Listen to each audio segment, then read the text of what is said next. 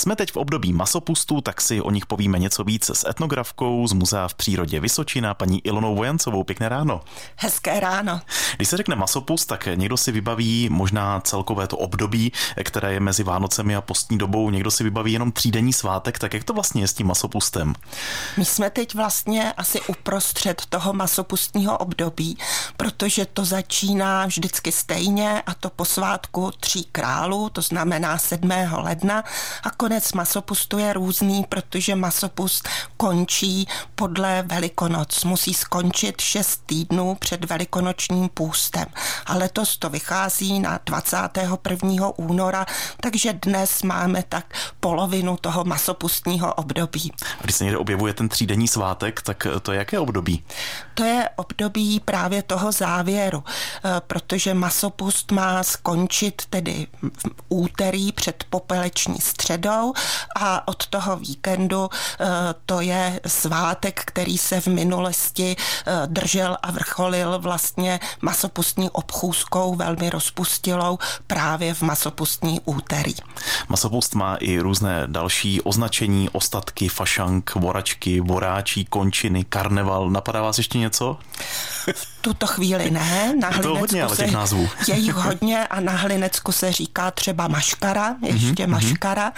A souvisí to vlastně právě, e, nebo vychází to e, z toho původního označení, tedy karneval, karnevale, popust maso, protože masopust je v minulosti, nebo v minulosti bylo obdobím, kdy právě se konaly zabíjačky, svatby a různé veselice. Bylo to velmi veselé období, kdy se hodovalo, takže ten masopust byl našimi předky dost oblíbený.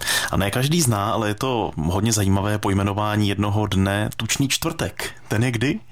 Tučný čtvrtek eh, vlastně je právě tím čtvrtkem před masopustním úterým, tedy ke konci toho masopustního období a už ten název upozorňuje na to, eh, co zřejmě se v tento čtvrtek konalo. To znamená, že se mělo hodně jíst. Mm-hmm.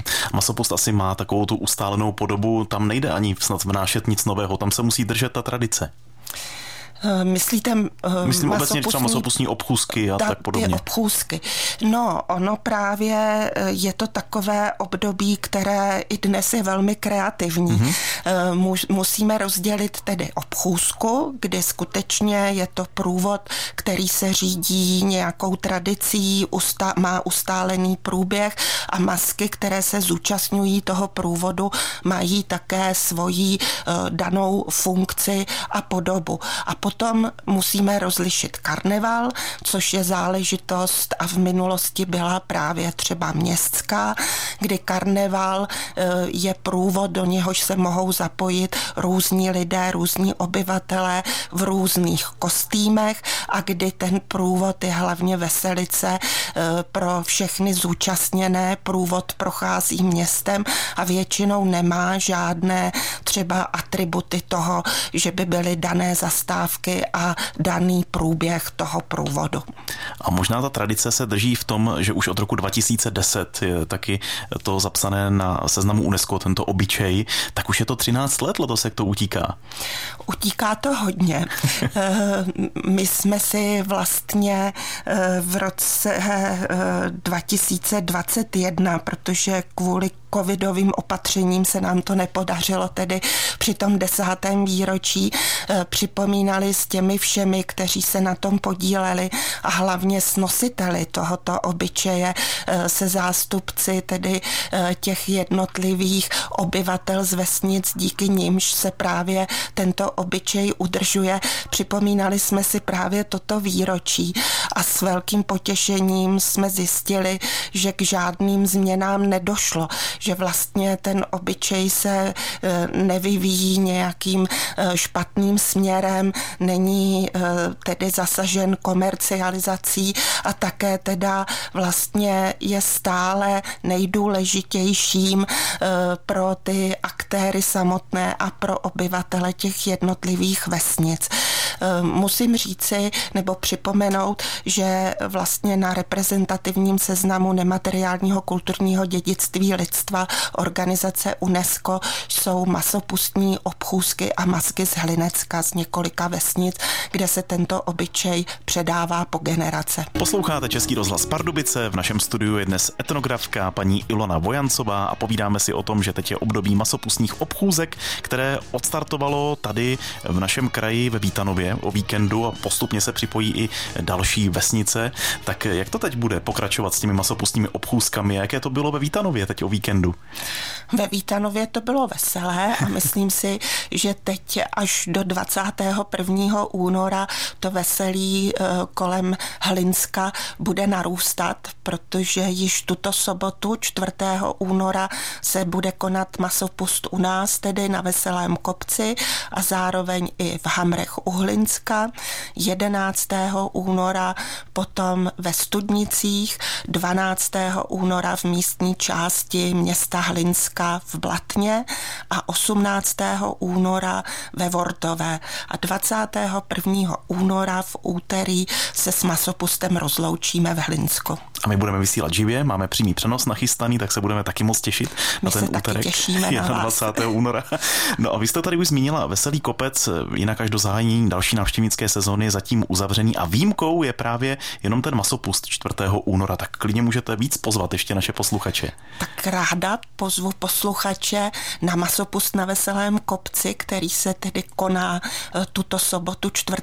února po dvouleté přestávce vynucené tedy covidovými zákazy. Eh, na Veselý kopec přijedou obyvatelé z Vortové, které, kteří tam předvedou eh, tradiční obchůzku a návštěvníci v 10 a ve 13 hodin mohou prožít zahájení té obchůzky, kdy se masky představují a mohou tedy návštěvníci zjistit, co je úkolem ženy strakatého eh, kramáře, kterému se říká žid, kobylky, rasa, kominíka a mohou se tedy zúčastnit a prožít hlavně společně s námi masopustní obchůzku, která bude na Veselém kopci potom ukončena v 15 hodin tradičním obyčejem, eh, který se nazývá porážení kobily.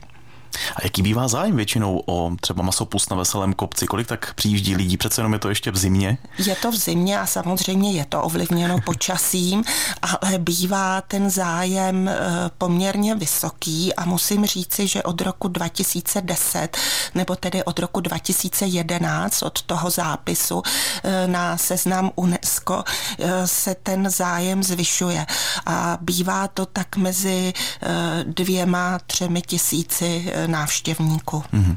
A potom, co nás bude čekat dál v letošním roce právě s vaším muzeem v přírodě, co plánujete na Veselém kopci? Tak eh, na Veselém kopci eh, po, od 5. února zase budeme mít zavřeno a otevřeme 7. dubna, tedy na Velký pátek programem, který se bude věnovat velikonočním obyčejům a velikonočním svátkům. To vlastně bude od 7. dubna až do 10. dubna, do pondělí velikonočního. No a dalším programem eh, toho jarního období bude tradiční hrnčířská sobota, která se bude konat 13. května tak to jsou takové nejbližší větší programy, které na letošní sezónu připravujeme. No a samozřejmě bych se ještě vrátila k masopustu, kdybych posluchače pozvala i na toho 21. února do Hlinska, protože masopustní obchůzka v odpoledních hodinách se bude konat na Betlémě v Hlinsku. Připomíná závěrem Ilona Vojancová, kterou jsme dnes měli ve studiu Českého rozhlasu Pardubice. Díky moc za všechny informace a povedený celý rok, ať se vám daří. Naslyšenou. Děkujeme, děkuji za pozvání a těším se na shledanou. Tento pořad si můžete znovu poslechnout v našem audioarchivu na webu pardubice.rozhlas.cz.